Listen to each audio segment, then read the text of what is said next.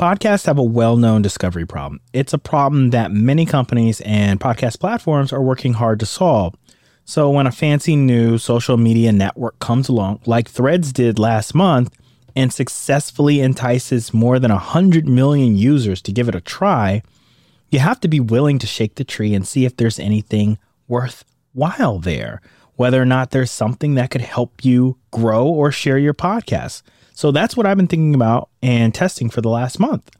Is Threads a worthy addition to your podcast social media strategy, or is it too soon? So let's dive in.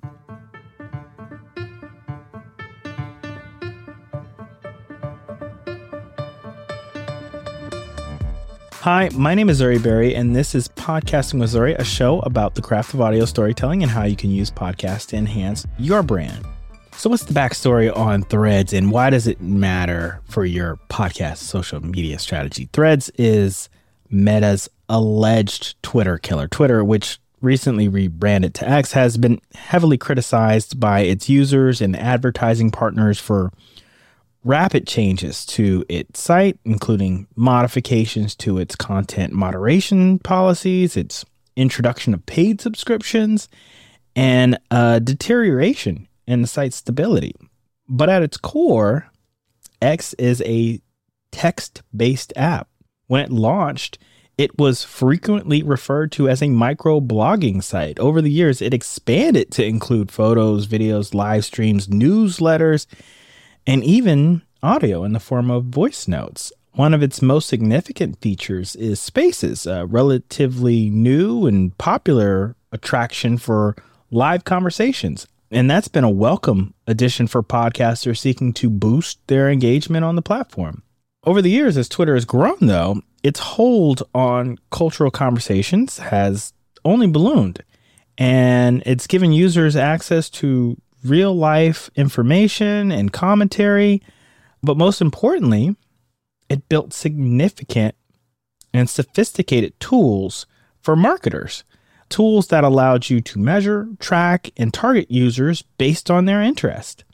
Um, it was never as robust as Facebook's tools, but with more than 300 million users and a vice grip on the internet's water cooler, it has always been a worthwhile channel to set up shop, especially if your campaign's focus was on brand awareness. Unfortunately, Twitter was never great for podcasters. There's just too much friction between what Twitter wants from its users and what podcasters want from their potential listeners. So, for example, Twitter has actively encouraged users to create content specifically for its platform for some time now. That may seem obvious, but it has huge implications for content creators who share and repurpose content from other websites. So, links to an Instagram post are less likely to be seen on X compared to a photo or video published on the platform. This has created another hurdle for content creators to develop specialized content, thus adding more time to the production process. And for X, they've continued to encourage more user time spent on site. And they do that by limiting the reach of posts that could persuade users to go elsewhere. So, this behavior directly opposes the podcaster's goal of luring potential listeners away from X or Twitter to their own podcast feed or player or website. Podcasters have found themselves working around this conflict by sharing video snippets and audiograms to hopefully attract new listeners and inspire them to venture outside Twitter's confines. Alternatively, they've relegated themselves to becoming omnipresent personalities on Twitter, hoping that a huge following will translate to a vast listening audience. In that use case, the success stories are few and far between. For its part, Twitter has offered some functionality for podcasts to be played on the platform. Users can, for example, make podcasts available alongside live audio content, think spaces, but it's underutilized. And for this reason, Twitter has contributed, if ever so slightly, to podcasting's discovery problem. It's still hard to search and find independent shows over there. Now, X's vice grip has loosened. Uh, new owner Elon Musk has been off putting for some users. Many of its long term users have fled the site completely, seeking alternatives. Anecdotally, I've seen fewer and fewer posters interested in the business of podcasts, for example. I feel as if I'm missing crucial conversations that normally would have occurred on Twitter or X about the state of podcasting. And I know based on the prevalence and popularity of these alternatives to X now, that others are having similar experiences. I've personally tried out Mastodon, Spoutible, Spill, Post, and Tribel, none of which compare favorably to X's features, design, or network size. And while each of these alternatives has their own merits, they lack significant enough users or are aesthetically awful or are technically complicated. And every single one of them, except for maybe Post, which I've entirely given up on, has yet to develop tools marketers need to track, measure, and ensure they're reaching their target audience. So, this is why Threads is so interesting.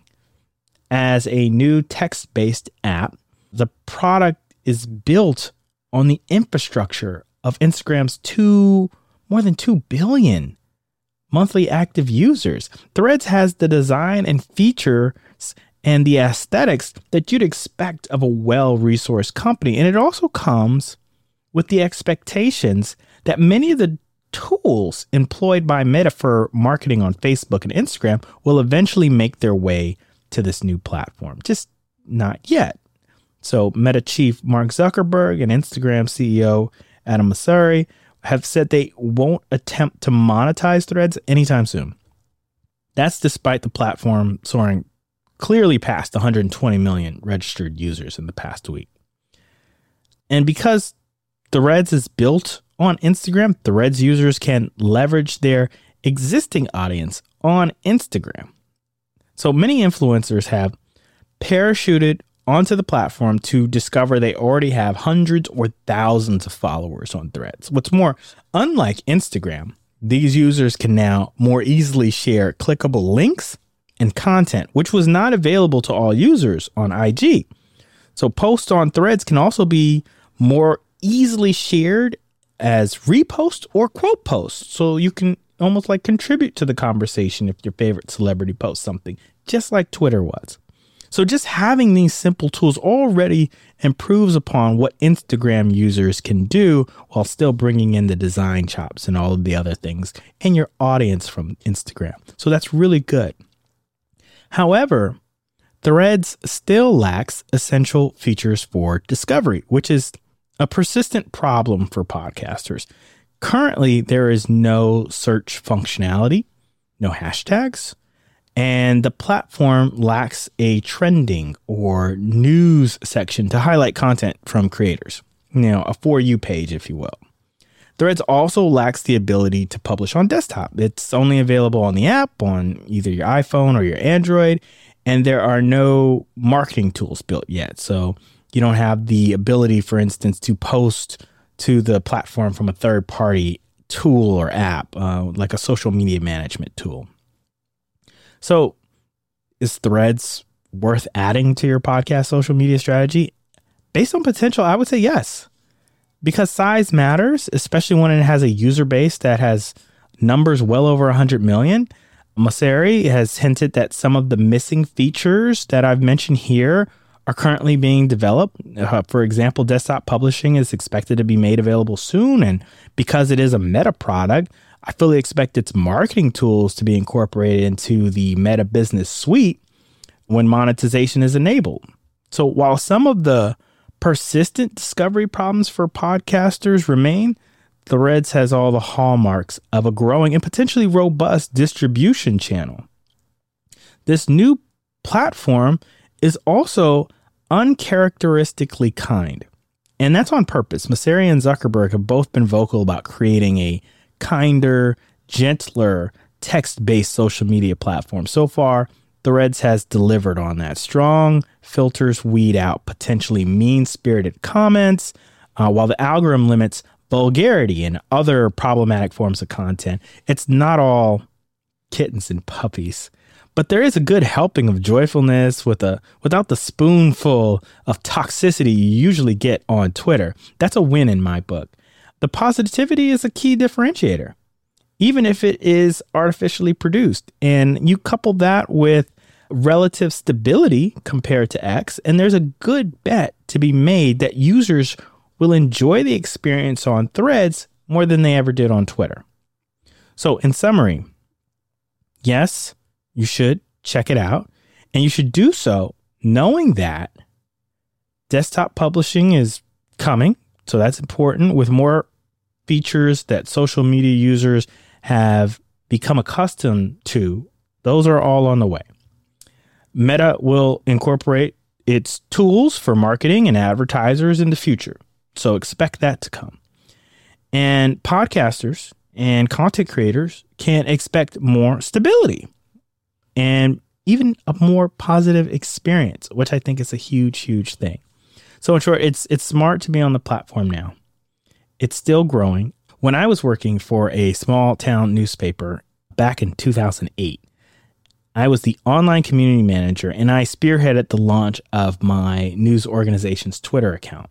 Fast forward another almost 10 years, and I was the deputy managing editor for news and multimedia. And I was at the forefront of launching new strategies for YouTube and Instagram and Snapchat. And I've been pretty vocal lately about podcasters needing to incorporate video as a means to promote their podcast and content marketing efforts. I'm 100% sure I'm right about that. to me, Threads has all the hallmarks of a winner. I expect it to grow and have cultural staying power. It helps that it's being built by a team that knows what it's doing in terms of supporting online communities and social networks. I think that's an important trait here as well. And it also speaks to the long term risk of being on the platform and what you might expect out of it. Facebook has a track record, so that's a good thing. So I humbly suggest to you, dear podcaster, to get on the platform. If you haven't already, test it out, experiment with it. You might be pleasantly surprised by the integration with your Instagram account if you have one. And, you know, expect it to only get better for podcasters and their content marketing efforts over time. That's it for this episode of Podcasting with Zuri. As always, I hope you found some value in it. If you did, please leave a comment either on Spotify, Good Pods, or on YouTube. If you're trying to take your podcast to the next level, get in touch with me by visiting zmcpodcast.com. That's zmcpodcast.com. Thanks for listening.